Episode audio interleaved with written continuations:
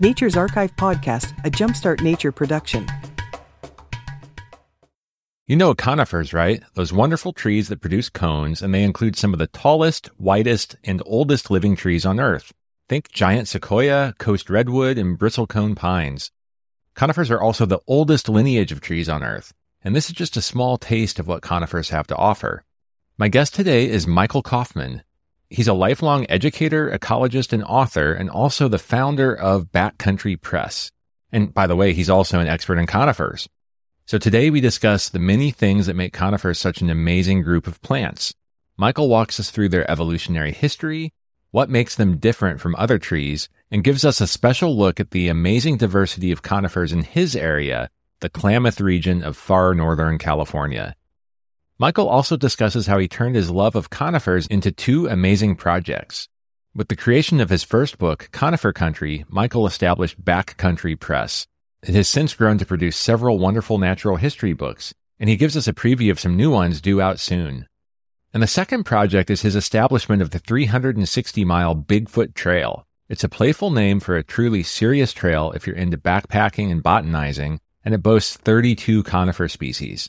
You can find Michael at michaelkaufman.net and also on Instagram and iNaturalist, and we have those links in the show notes. So without further delay, please enjoy my discussion with Michael Kaufman. Michael, thank you for joining me today. Hey, thanks for having me. Excited to be here. Yeah, I'm really excited to have you here. When I learned about your work, I honestly got very inspired by what you've been able to accomplish. I see a lot of parallels in what you're doing and what I would like to do. So I'm hoping that not only can my listeners learn from you today, but hopefully I can learn from you as well. Thank you. That's nice of you to say. Top level goal, I think, for both of us is connecting people to the natural world. And um, that's why we're here to chat. Absolutely. And uh, in a little bit of serendipity, I, so I guess this was in December. I went out on a nature walk with a friend of mine and he was telling me about this field guide to manzanitas. And and I was like, really? Such a thing exists? And I thought I was on top of the field guide world. I have a big collection. Somehow I had missed that field guide. And sure enough, it was one authored by you.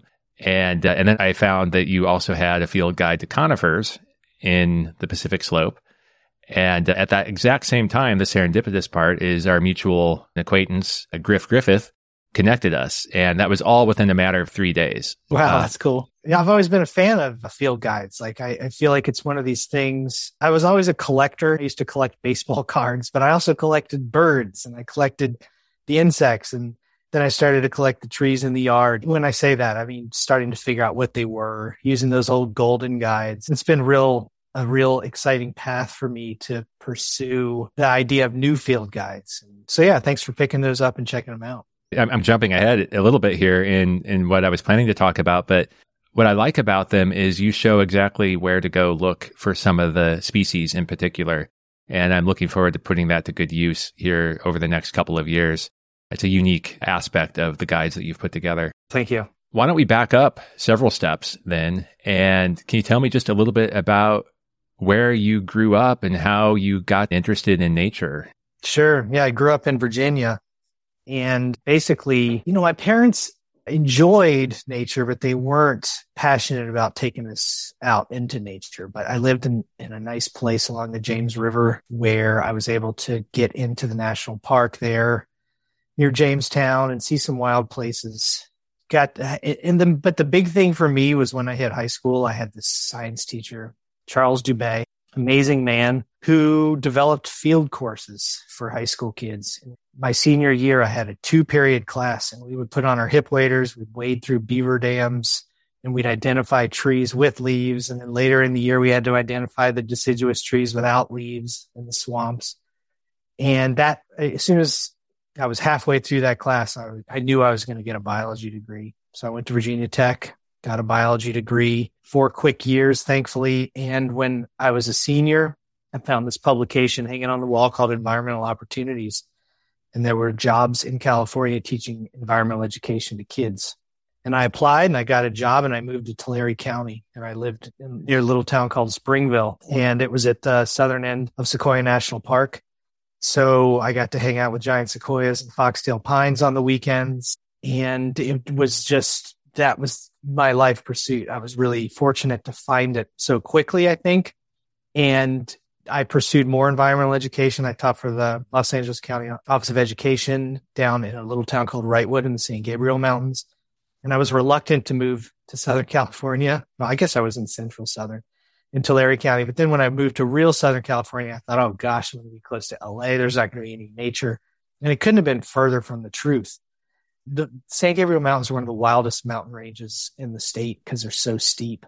I think John Muir called them the steepest mountains he ever hiked in right along the San Andreas Fault.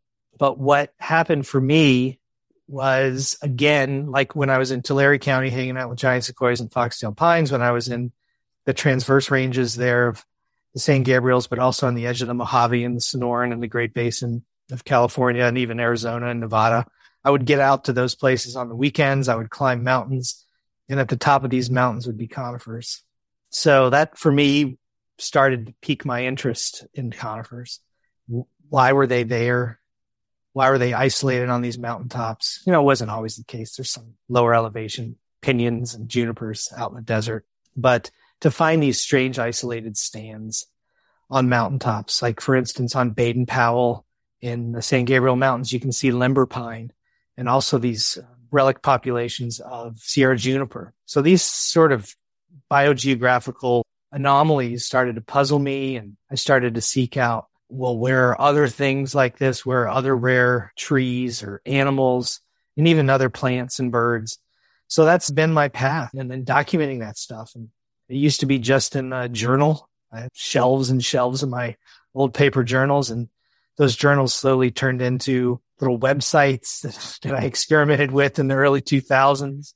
I used to have a website called The Wilderness Birder where I had this rule where you had to spend a week in the wilderness before a bird list could be legitimate. So anyway, just, just, just silly stuff like that. And then that all turned into this passion of uh, creating books. Yeah. That's so many kind of evocative visions as you were talking about that, uh, thinking about the sequoias and then your experience in the San Gabriels and and I can see so many hooks for you but was there a moment where you were like this is a group I want to delve deeply into yeah it was the foxtail pines you know, I had been to the sea the giant sequoias and I understood that it was, it's a rare species, California endemic. But I went for my first high elevation backpacking trip in Sequoia National Park. We went to Eagle Lake, which is out of the Mineral King. We came to this lake and there were these enormous trees with this beautiful red bark. And if you've ever seen uh, the needles on a foxtail, the way they're just wrapped really tightly in a circle, the bottle brush sort of idea foxtail, however you want to describe it. I looked it up and I was like, wow, this is another California endemic right next to these giant sequoias. And that was really the, the, the big step for me. And those, you said they're high elevation specialists. They're only in, yeah, they're yeah. only in the southern Sierra Nevada. I think they get almost as far north as Bishop in the southern Sierra Nevada.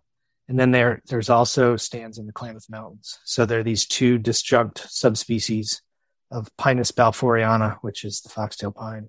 Very cool. And maybe talking a little bit about conifers in general, making that jump. What makes a conifer a conifer? I mean, they're very different from other tree species. Yeah, they are. And I think that's the other intriguing piece. They're like this ancient lineage, right? So I'll take you on a quick history of plant life. And it was only a mere 425 million years ago or so that plants became compatible with land, right? So this most plants were in the water.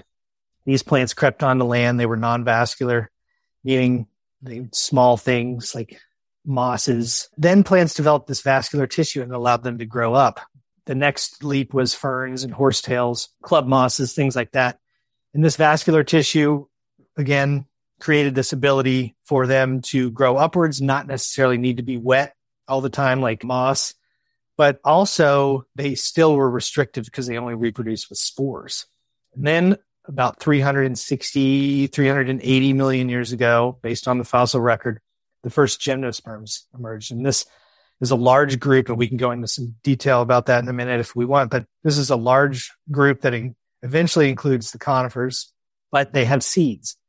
And this was a big deal to have a seed because seeds promoted this ability for the plant to remain dormant when conditions weren't ideal. So if it wasn't wet, the seed could sit for a few months or whatever. And then the rains came, the seed can germinate. So that really allowed plants to begin their expansion across the landscape. And uh, gymnosperms were followed by the angiosperms about 140 million years ago. That number's shifting a little bit, but these were the flowering plants. But both the gymnosperms and the angiosperms, these are the seed plants of the world, but they have pretty different approaches to survival. But again, this was this relationship with the dormancy and the seed. Gymnosperms have uh, seeds that form on a structure, most typically we know as a cone. And then the angiosperm seeds are enclosed in something, you know, you can picture an apple. An apple holds that seed inside. A wild story, but the real heyday of the conifers was during the Jurassic and or Mesozoic, I should say. And that was when there were about 20,000 species of conifers. And I think what's amazing about this is so you think about how many species there used to be. Now you can think of it as a group in decline because there's only a thousand species of gymnosperms that are left on Earth. But what's amazing about those thousand species of gymnosperms, about 620 or 30, I guess it's 630 of those are conifers.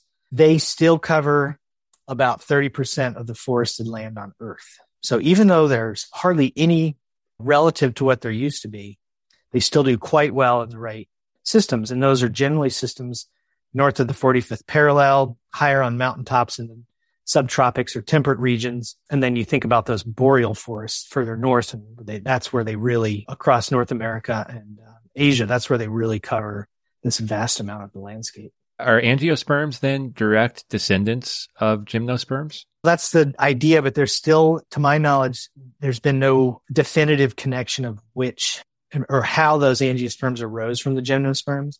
Most likely it's going to come from some connection in the, in the group of Gnetales, which are things like the ephedras of the California desert or the Welwitschia of South Africa. They think there's probably a connection in there, but uh, has not been specifically pinpointed in the fossil record yet.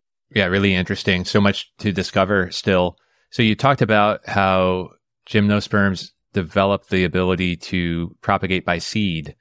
Can you walk me through that process, uh, the pollination process, or maybe a, a year in the life of a reproducing conifer? Hey, nature enthusiast. Do you want to be part of something bigger? Well, we're building a movement at Jumpstart Nature, and we've just added some new volunteers to help with our podcast and website. But this means our costs are going up too. I need to purchase software licenses to give them access to the production tools we use. For example, one media editing license costs $21 a month. And this is where you come in. Please consider supporting our mission by contributing to Jumpstart Nature through our Patreon or direct contributions, or even purchasing some logo merch. Check out all these options at jumpstartnature.com/donate, also linked in the show notes.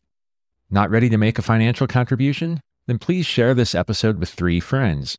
Sharing what we do is actually one of the very best ways you can help us. Thank you all for your continued support.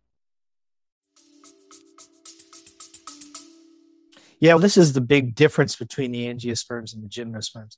Gymnosperms are almost exclusively wind pollinated. So they rely on breezes, the pollen blows typically from the male pollen cone to the female seed cone and uh, pollinates that. And this is, can be restrictive if you think about certain conifers on a mountaintop. So like those limber pine I talked about in Southern California, their their genetics is becoming more and more isolated because the pollen is basically stuck on the mountaintop. So the big shift was with the angiosperms and their ability to coerce animals into that pollination process, m- mostly insects, but of course other maybe hummingbirds or bats do things for certain angiosperms. So that diversification of the angiosperm happened because of that relationship. It also happened when the asteroid hit 65 million years ago, mass extinction. And that was, that's what led to the major decline of the gymnosperms, where just basically anything under the soil surface survived. And then what reemerged were not necessarily the reptiles, but the mammals and the mammals began to have, uh, well, and also the, you think about seed dispersal, right? So the mammals helped with the angiosperms and the seed dispersal. Now, obviously there are conifers that rely on animals for seed dispersal, but so it's a complex interactions here, but the bottom line is the flowering plants relationship with pollinators really launched the diversification. And Today, there's 350,000 described flowering plants. It's probably 500 or 600,000 species. Some of them have yet to be described. And then, like I said, there's only a thousand species of the gymnosperms and 630 conifers in the world. So, uh, major biogeographical shift in, in what was on Earth because of both the asteroid and then, like I said, that relationship with animal pollinators and the flowering plants. I can envision the wind blowing, looking at a conifer and just seeing a cloud of pollen emanating from a conifer. Yeah. And and just the it's mind-boggling thinking about how much pollen is actually produced. What's uh, producing the pollen on a typical conifer? And I, I also recognize that there's rarely one answer for especially for a very diverse group of of organisms like conifers. So maybe there's a few different scenarios that you want to walk through. Yeah, sure. It depends on environmental conditions to begin with, right? So if the tree's under stress, it might produce more pollen and seed cones in anticipation of a slow decline, or maybe there's a big water year. But basically, the bottom line is early in spring, these pollen cones start to develop. So they're developing now, just like we see. And I'm speaking now about more Western North America and the typical regimes here. The bottom line is these things start to develop and emerge in spring and the wind picks up and the seeds start to develop. Typically, d- depending on the conifer, it could take from six months to two years once that pollination process happens. But then those, as those seeds develop in the cones after pollination, they're going to fall at an optimal time depending on the environment that, conifer's in. So, you know, in Southern California, that optimal time might be October or November, right before typically the first rains come. And that could vary depending on elevation and latitude. And yeah, we'll talk a little bit more about some of the geographic differences hopefully later. When I was a kid, I inaccurately equated conifers with evergreens. And later I learned that evergreens don't have to be conifers. And then later I learned that conifers are not just pines. There's other groups like spruces and cypress and, and so forth. When you look at North America, let's focus on North America a little bit. What groups might you find taxonomically, say if you're in the Northeastern US versus in the Rocky Mountains versus in California? Yeah. So yeah, this is, there's a lot to, to unpack here, but the bottom line is there are some deciduous conifers. And like you said, there are evergreen angiosperms, but it's a bit, if we just want to unpack that for a second, that is a, basically a survival strategy, right? So generally, if, if a tree or a shrub or whatever is producing evergreen leaves or needles, it's in it for the long term, right? Pacific silver fir along in the Cascades, Western North America is purported to have the longest surviving needles of any conifer up to 70 years of any plant, really, I think. 70 years they keep these things. So they're invested, right? They're putting their energy in. They're maybe not in a place that's going to see high level of disturbance so that so let's then, then let's flash down to creekside and alders the angiosperm that might grow along rivers and creeks across the west for instance they do see disturbance right they might see flooding they might see landslides and because of that they might invest less in their leaf production there's more to the story but that's just a general way to think about it if we want to go from there and just think about the evergreen conifers, or so to speak, or the conifers in general of North America, there's basically three families, and there's seven families worldwide, but in North America there's three. So we're looking at Pinaceae, which are the pines and the spruces and the firs. We're looking at Cupressaceae, which includes redwoods, junipers, what we call cedars, the New World cedars, and then Taxaceae, which is the yew. And there's only a few yew species. There's also Torreya in California, which is in Taxaceae. So within those groups, if we're looking at an identification and understanding, the Pinaceae, the pines, the, and the firs and the spruces, they typically have what we refer to as a typical needle, long, no scales on the needle.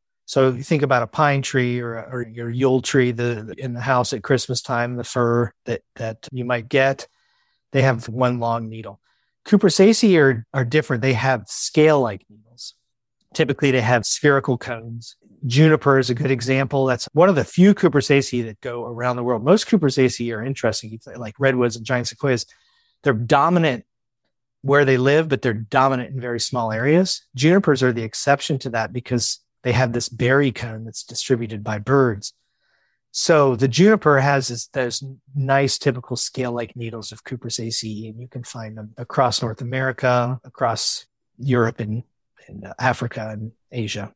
And then Taxaceae are unusual. They, their needles look uh, similar to both Pinaceae and Cupressaceae in s- certain instances, but they have a fleshy cone called an aril, and it's really like an undeveloped cone. That when they first develop, you can see the scales that you might expect on uh, another conifer, but then they never really mature into that hard woody structure we're most familiar with. So those are the three big groups that that we would encounter in North America. Are most of those groups observable across most of North America? I know that Klamath region is a hot spot, and, and we're going to get to that here Yeah. in a moment. But I'm curious, having not explored much in, say, the upper Midwest or the Southeast, what one might see in those areas. Yeah, Taxaceae is would be the hard one depending on where you are. There's uh in on the panhandle of uh, Florida, actually not the panhandle near the near Alabama in Florida. I forget the name of the river. There's two endemic Taxaceae. So there's a Torreya and a yew that live only there. So that's a wild spot. I've never been there. I'd love to visit. But then you move up into the Northeast and you begin to see some yew. They're uncommon, but you can find the Canada yew there. And then Western North America, specifically on the Pacific slope and California, you can find the Pacific yew. And then California has an endemic Torreya, California Torreya, they call it. So those are, that would be the hard group to find. But the other two uh, groups, Cupressaceae and Pinaceae, are pretty omnipresent. And then zeroing in on your region in particular, I've heard about this area. I've read about it on your blog, the Miracle Mile. Can you tell me what that is and why it is? Sure. This is really where my conifer fascination exploded. I mentioned I lived in the San Gabriel Mountains and I lived there until I was, oh, I was 29, I think, and decided I needed to get my teaching credentials. So I moved to Humboldt State. Actually, now it's Cal Poly Humboldt. But the bottom line was I got up here, started to explore the mountains, and I thought I knew my conifers. I thought I knew how to identify stuff. And I started to wander up here and I was, it's like I was in a new, on a new planet. It was really fascinatingly confusing. So I began to really break it down and, start to understand this diversity. And the diversity of Northwest California here in the Klamath Mountains is one of the most diverse timber coniferous forests on earth. And it's rivaled by potentially a few places in China. Mount Rainier has challenged us in uh, a species diversity per unit area. But the Miracle Mile is an exception in that there are 18 species of conifers in one square mile. And the list is out there. It's on my blog. Uh, it was 17 until about eight years ago, and we discovered the Western Juniperus occidentalis on an isolated slope. And I, when I say discovered, these trees are four or 500 years old. So they've been there for a long time. It's just a spot that nobody had ever looked within this sort. It's an, it's an arbitrary square mile. But the bottom line was D- John Sawyer and Dale Thornburgh, who were in the forestry and biology departments at Humboldt State back in the 60s, were exploring around there. Um, actually, they were keyed into this area by Ledyard Stebbins, uh, famous botanist out of Berkeley. But he said, Hey, look, we've heard that there uh, are stands of Engelmann spruce in the Klamath Mountains. Can you go verify? So they went into this spot called Blake's Fork on uh, Russian Creek, and they found the Engelmann spruce, which they were the first ones to collect herbarium specimens for this in California. So this is more of a Cascade Rocky Mountain species, sneaks into California, into Klamath. And they continued to walk around and they were just blown away. They were finding foxtail pines. They were the first ones to discover subalpine fir on a trip soon after that one. And, and this all fell within this area in the Russian wilderness around uh, Russian Peak. And so they named it the Miracle Mile. And the bottom line with this spot is it's at this crossroads. So the Klamath Mountains are a crossroads. If we take a step back, the Klamath Mountains are about the size of Virginia. They are basically south of Mount Shasta, a little bit to just north of the Oregon border between the coast and Mount Shasta. So it's this kind of this area of, I think it's about 22,000 square miles or so. So it's big, but it's also this area where the Sierra Nevada meets the Cascades, meets meets the Coast Range, meets the Great Basin, meets the Central Valley. You know, so you get the picture. You've got these. It's the northern end of the California Floristic Province, the southern end of the Pacific Northwest. So it's this the, the area that the Klamath Mountains in general are crossroads, but the Miracle Mile sort of typifies that crossroads where the wet species or the species that prefer more mesic sites meet the species that prefer more xeric sites like the junipers. High elevation meets lower elevation because of the steep relief. Rock types intermix, granites and serpentines, and it's just a it's a wonderland for not just conifers, for all, almost all plants. I think there's 450 species that have been documented in or near the Miracle Mile of vascular plants. So fascinating stuff. The thing I love about it is within this small area, you can see so many different ecological processes at work and the outcomes. You, you hit so many right there from climate to elevation to soil types, competition. You can see it all right there and, and walk yeah. away with a hands-on view of these things that, that maybe you've only heard about before in textbooks. Yep. So 18 species in that area. And then the Klamath in general, how many species? Depending on your boundaries, about 30, I would say 32, but just outside of that, 38. And I'm talking just outside. You can add a couple of cypresses and uh, a couple of you know, other interesting junipers mm-hmm. that so yeah and depending on whether how you consider certain subspecies the conifers are a little bit of a taxonomic i wouldn't say mess but problem that's still being worked out. So aren't, know, aren't they all? yeah, I guess you're right. I guess you're right. the more we learn, the more we realize taxonomy doesn't always quite fit the the boundaries that we wish. you're exactly right. One thing that I like to try to do with the podcast is help people, hikers, naturalists that are out looking at things, learn more about what they're seeing, and also maybe give them some tools to, or maybe some inspiration to go look a little bit more deeply into certain areas. So how does one begin to observe and identify and understand conifers in the field? Yeah, that's a good question. It's confusing. I, I have friends, professors at Humboldt State that are still, and they're not necessarily uh, conifer specialists by any means, but people that are keen observers still shoot me emails. All right, help me out with this thing right here. It's this is confusing.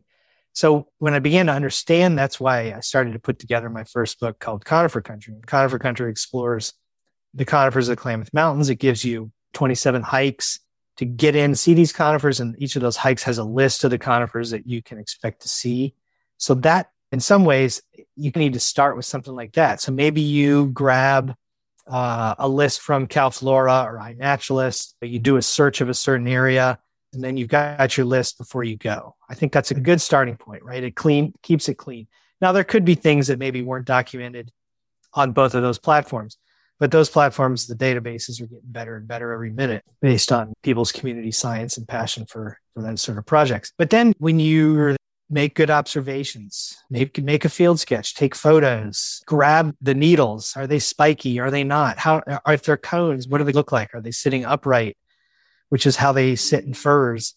Or are they small and spherical? And maybe it's within Cupressaceae, right? So do they have scale like needles?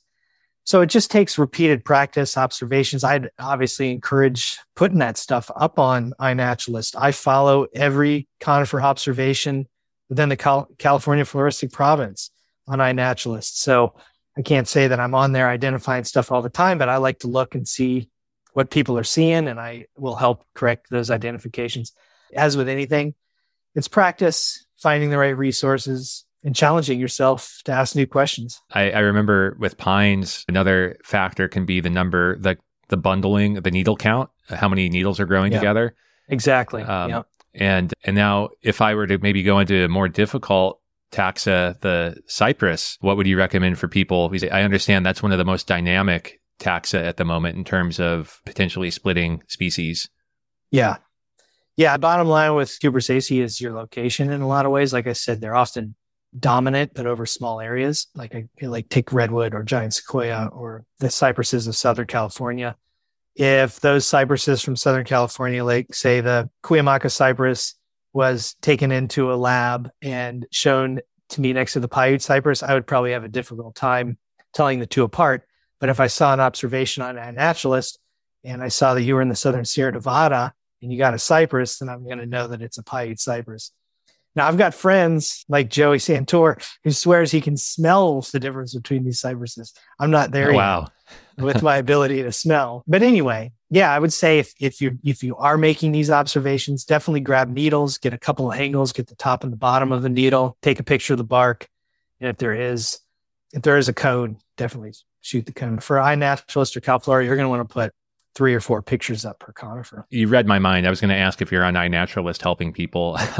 Are there projects people can submit their observations to? I know sometimes, like for example, I'm into plant galls, and there are some plant mm-hmm. gall projects. And when you submit your observation to that project, more eyes are on it, more experts are looking at it. Are there similar such projects that people could utilize? I yeah, I have projects. They're they're definitely a little bit more obscure. I have just because of the obscurity of the Klamath Mountains. I have a Klamath Mountain geomorphic province that will grab your observation within a polygon. I will see that. I will typically help to identify it if I can. You can even follow genera or families. And that's, like I said, that's what I do for the California floristic province. I follow conifer observation within that. I think it's the best social media out there, mm-hmm. in my opinion. It's you're following plants, you're following people making observations, and uh, you're contributing to our understanding of where these things are. And I, I don't think my audience is big enough to bury you with requests, but maybe I'll go out on a limb and ask: Is it if someone is say outside of California, would you be able to lend a hand if they're really challenged by an identification? Oh, sure. I get emails all the time like that. I think it's fun. So it's like a treasure hunt, right? You, where were you? Show me some pictures. so yeah, what's your handle on iNat? I think it's just Michael Kauffmann. Okay, I, I suppose you could somebody could tag you in the iNat observation too. Definitely, yeah. So I really love to find these ecological relationships. I think the story of how things all interrelate and connect is it's always so eye-opening and every discovery, self-discovery is a novel discovery that just keeps me going. And I alluded to this a moment ago. I've really gotten into plant galls, especially the oak galls, the cynipid wasps and, uh, mm-hmm. uh, and leaf miners and things like that. And I'm wondering, are there similar such sort of obligate relationships between insects or other organisms and conifers that we should be looking for like when we do discover like oh it's a it's that brewer spruce i've always been looking for then what's the next step what should we look for next in in its ecological niche yeah that's a big question because as we know everything is interconnected right so i think one one way to look at it is at the landscape scale so if we see if we begin to see the patterns and I'd love to talk about brewer spruce. So let's talk about brewer spruce, which is a Klamath Mountain endemic. It only grows here. Used to have a much wider range across Western North America. There's pollen records from Nevada and Wyoming when it was much wetter. As climate shifted uh, in through the Pleistocene and in the Holocene, it became more and more isolated and started to hug the coast in, in the climates that mimicked those that were much more ancient and that's the Klamath Mountains right now, right? So that's where the brewer spruce are. And when, as you explore the brewer spruce, there's this dichotomy of distribution across the range. So if you look, if you think about that plant's relationship to the landscape in the western part of the Klamath Mountains where it's wetter, they're going to be in a more dense forest, like in the Siskiyou Mountains. You can find them in the understory under Douglas fir or white fir. As you move more to the east, they begin to hug the north facing slope, places that are, again, a little bit wetter than elsewhere, often in areas that are fire, have been fire free for a long time. So they might be on rocky outcrops, places that fire can't reach them. So this is their sort of relic residual habitat. Once you start to see those patterns of a species, then you can start to think about how do other ecological factors affect them, like you're talking about. Is there a certain spruce budworm, say, that's causing some sort of gall on a brewer spruce? And the answer is yes, there are. That that does occur. So you start to see, well, is this an underdeveloped cone or is this actually a gall? But there's little things like that you can watch for. And then now in the age of accelerated climate change, what are the effects of 100 years of fire suppression based and then now the xerification or the aridification of the landscape so rapidly in the last 20 years 50 years. What effects are that is that having on the species? So yeah, all of these things are interacting. There's also like a mistletoe, right? That could grow on the brewer spruce. And that mistletoe is going to be a little bit different than the mistletoe that grows on the Douglas fir. And the Douglas fir is going to have insect pathogens that might be a little bit different than the insect pathogens that grow on the brewer spruce. Yeah, it, it, it's a complicated, there's many complicated relationships to look for. And I'm sure there's things that have not been 100% hashed out and understood about these, about the brewer spruce in particular, mistletoes in general. We're in a real mistletoe hotspot here in Northwest California. So what's all these relationships with, with all the different pines and etc. So it's fascinating. It's, that's so cool that you're looking at these gall wasps and, and leaf cutters because we got to keep looking closer. Yeah. It seems like there's so many areas that are just ripe for discovery. And I'm going to guess some of these remnant populations that are hard to get to and that, that require this extra level of inspection to make these discoveries are probably, they probably fall into that same boat, maybe more so. There's probably more discovery waiting to be made in some of these cases. And you started to hit on something I meant to ask about back to the diversity of conifers in your area. You, you mentioned a couple really interesting things, how I, I forget the species that had needles that are productive for 70 years. And you mentioned uh, a species that's 500 years old and just hadn't been noticed or, or nobody had looked in that area. And then now you just talked about climate change and fire regimes. So, in terms of disturbance, uh, is there anything unique about the Miracle Mile and maybe the Klamath region in general in the rates of disturbance, types of disturbance that allow for this diversity to occur? Yeah, that's part of the magic of the Klamath. If we go back in time, the area was never heavily glaciated and that had to do with its proximity to the coast. And there were glaciers, right? There's still one glacier left in the Klamath. It'll probably be here for another couple years based on the research that's happening. It's not going to be around much longer. But the glaciers were never huge. Now that's there, there were some big ones, right?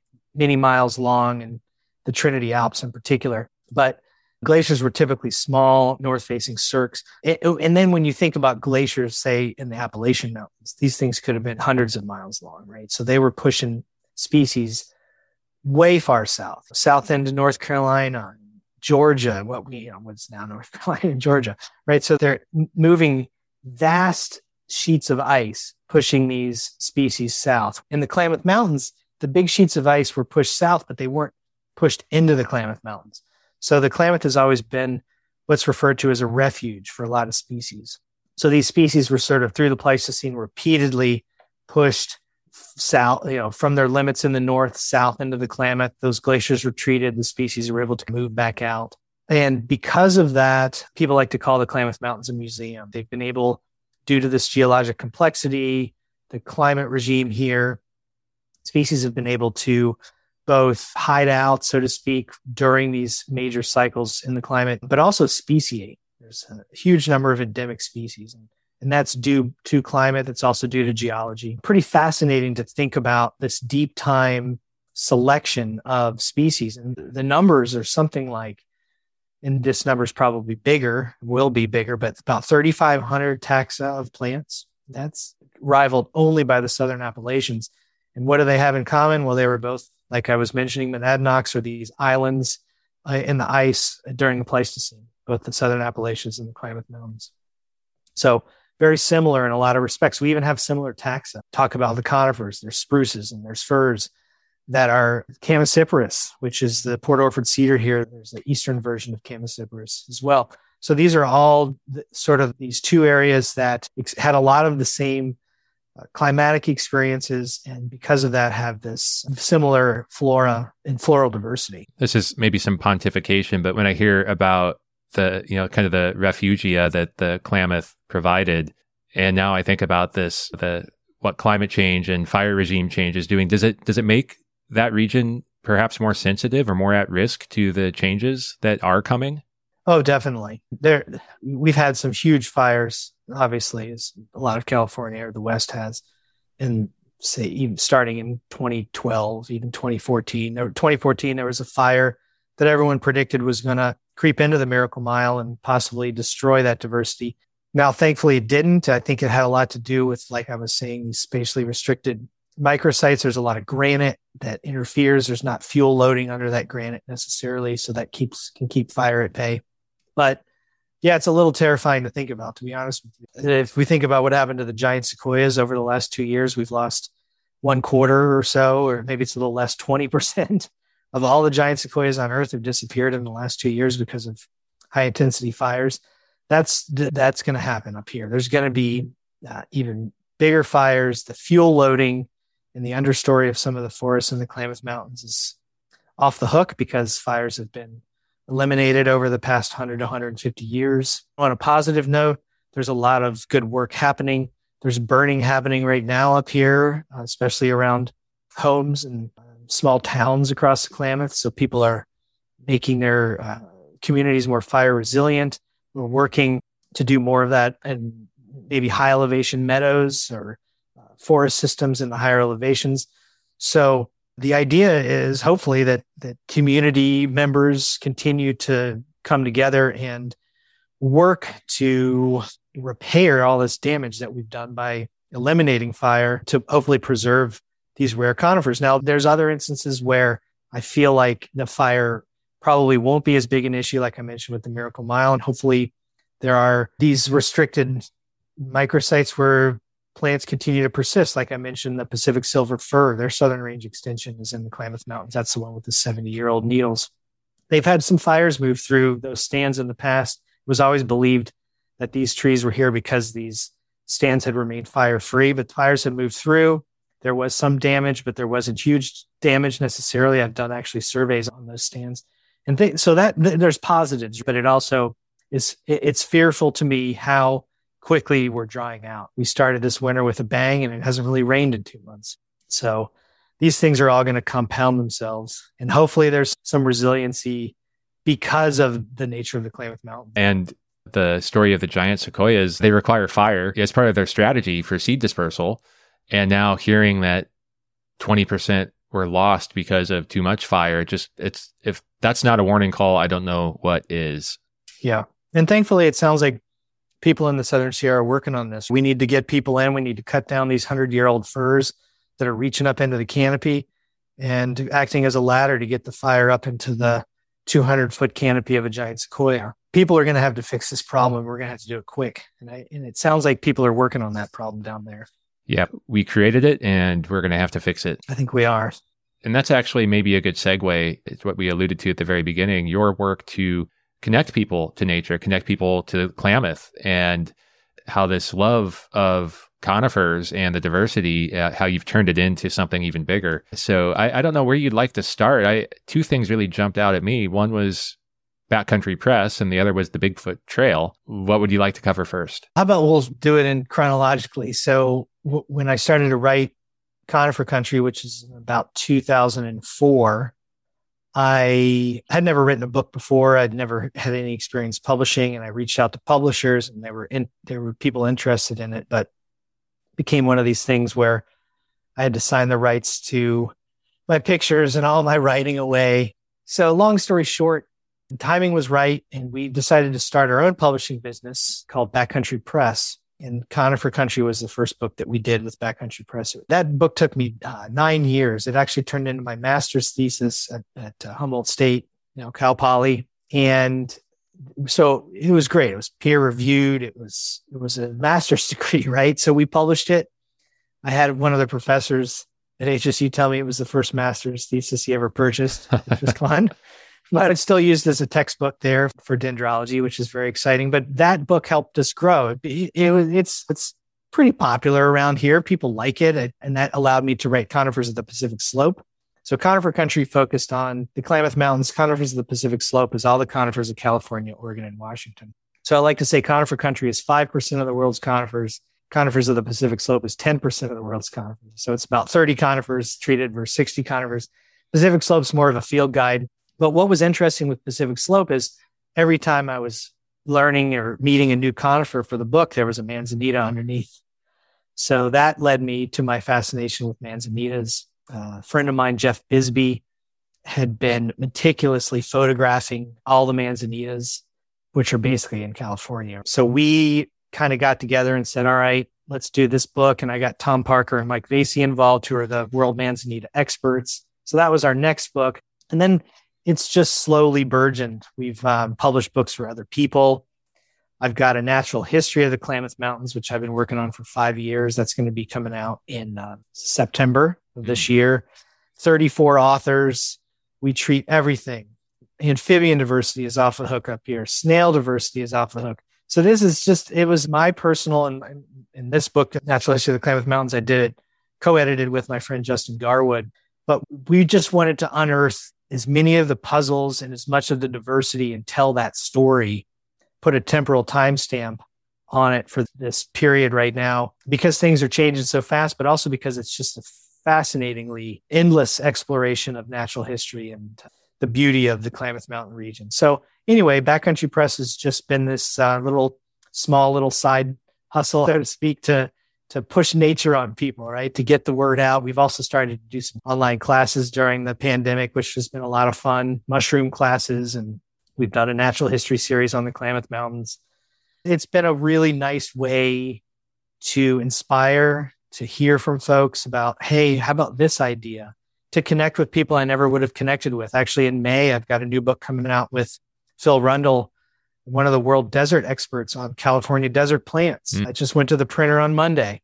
So I'm super stoked to have to just been able to bridge and find people through this business. Hey, this is Michael from the future. And sure enough, the book went to press and I bought a copy. It's called California Desert Plants, and I highly recommend it. And the other strange part, and I'll end with this about Backcountry Press, is that Phil Rundel found me because other publishers aren't doing natural history anymore. They're not doing field guides. They're not it's like this dying, it's just dying art. The books are difficult in general in these little niche books, but uh, they found us because we're still willing to put our uh, sweat into uh, projects that we think matter. I had a false belief that field guides were still going strong with so many great releases coming from like Princeton Press, for example. But yeah, I've since learned that some of the previously prolific publishers of field guides have just exited the business altogether. I love the fact that you're doing this and you also have adopted a lot of sustainable practices at the same time. And and I guess I'm going to have to budget away a little bit more money for some some of these books you have in the pipeline. They're good. They're good. I firmly believe that they're important contributions, and, and they're also a lot of yeah. fun. And then, still trying to connect people to nature, you conceived of this idea called the Bigfoot Trail. Can you tell me what it is and how it works? Yeah, sure. So I've been a long distance hiker my whole life. I've hiked chunks of the Appalachian Trail when I lived in Virginia, chunks of the Pacific Crest Trail when I lived in Southern California and Northern California now. I also hiked the entire Continental Divide Trail in 2002. I was one of two southbound hikers at the time. This was before the big uh, blow up of long trail hikers, which I think is uh, fun and fascinating. But the bottom line was when I hiked the Continental Divide Trail, I saw something like 25 conifer species between Montana, Wyoming, Colorado, New Mexico. And, and I wasn't the best botanist at the time, but that's what's in my journal, right? About 25 species over 3,000 miles. It turns out that in the Klamath Mountains on my 360 mile Bigfoot trail, you can see 32 species of conifers. So about a tenth of the walking and you can see I don't know what 125% of the conifers on the continental divide. I mean, they're not all the same, but you get my my just The number of species and all those other plants that come along with it that you described and earlier. All the other plants, yeah, exactly. Big rivers to cross, rugged mountains. So it's 360 miles. It's about 100,000 feet elevation gain in moss. I wanted to call it the biodiversity trail, but I, it was argued to me that wouldn't be as catchy. So we called it the Bigfoot Trail and I started a nonprofit to oversee it. And I'm really excited about it's, it's been it's a slow process, but we've been able to get out and do a lot of trail work. And this is our maintenance that the Forest Service doesn't have the capacity for anymore, but they help support us. They might pack us in. They might provide a little bit of funding for us or tools. But also we have an education component where we're getting kids out on the trail. We're developing curriculum about the Klamath Mountains, getting that into rural communities kids in these rural communities are doing projects and sharing data on iNaturalist or other platforms between the communities. It's really an exciting bridge to, to connect. I think it connects rural communities. It also inspires a love of nature and uh, kicks your butt too, walking, walking these steep mountains. Yeah, I, I, have a friend who's really into backpacking up in that area. And when I learned of the Bigfoot Trail, and this is another one of those things where I, I finally drew the connection that, oh, this is you too, because I heard about the Bigfoot Trail probably a few years ago. And we started looking at it together one day pre pandemic in the office. And wow, yeah, that would, that's really a challenging trail that you've set up. And I, ha- I have to ask, I've always associated Bigfoot with, say, Washington. Are there legends in California? It, it, Does it resonate with people there? When I was eight year, eight or six, I forget that uh, famous picture of Bigfoot emerged, right? Where the one he's kind of looking back over his shoulder. That was taken in the Siskiyou Mountains in the. Oh, So Bluff Creek. So I remember getting one of the scholastic things where you order the book and I got the Bigfoot book. And I remember keying in on Northern California thinking, wow, that's a place I'd love to see. So yeah, Bigfoot's the Bigfoot legends here. Now, do I believe in Bigfoot? I wish that I could believe in Bigfoot. There's not enough evidence, but that all being said, it sure is a fun little twist. And uh, I kind of, I think it's a way to exemplify the wildness and in some ways pristine nature of the Klamath Mountains. yeah. Yeah. It's fun. It's, again, a nice, evocative name. All right. So we've hit a lot of topics, and all of your books are excellent resources. I already know that from experience, but I am curious if you have any other suggested reading or resources, documentaries, uh, whatever comes to mind for people that would like to learn more either about conifers or the Klamath. Yeah, sure. Uh, what turned me onto the Klamath? I mentioned I hiked the Continental Divide Trail. When I ended my hike in southern New Mexico in Silver City, I found a book on the bookshelf of the bed and breakfast I was staying in called The Klamath Knot. And that's by David Rains Wallace. And David lives in Berkeley.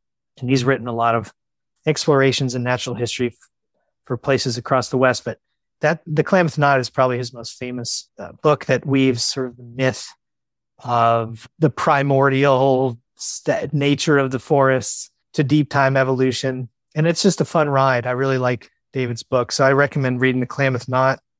And then as far as tree books go, I'll mention uh, Conifers of California by Ron Lanner. That was a real eye opener for me when I first read that one. Really just looks at the state of California and how amazing the conifer diversity is. And then Northwest Trees by Stephen Arno. And this touches on beyond conifers, but it's a beautiful, and he's got a new edition out. This was probably originally published in the 90s. All these books actually were published in the 90s, but Northwest Trees by Stephen Arno. So those are my three recommendations. Great. More threads to pull and, and see where it takes us all. And talking about connecting people with nature, I have this model that I've described before that I call the ladder of environmental care.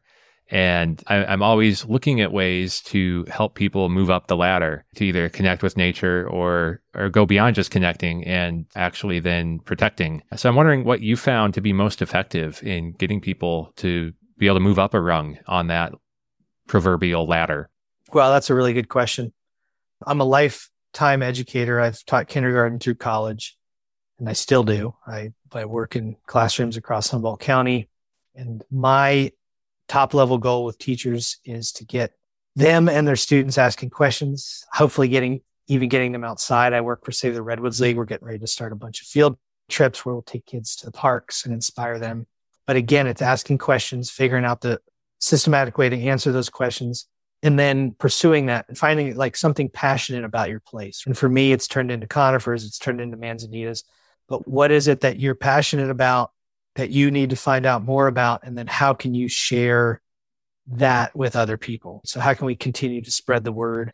And I think as far as activism and making the world a better place, I think that comes down to the local level. And I'm still convinced this is the only way to do it. But maybe it's joining a trail working crew on weekends to, to clean up whatever the local trail in your neighborhood, or maybe it's creating a bio blitz for a small nonprofit land trust that needs to assess the biodiversity on a new piece of land that they're protecting whatever it might be, right? But working at the local level to again connect people to the natural world is we just need more of it. Those are some great ideas and uh, insights.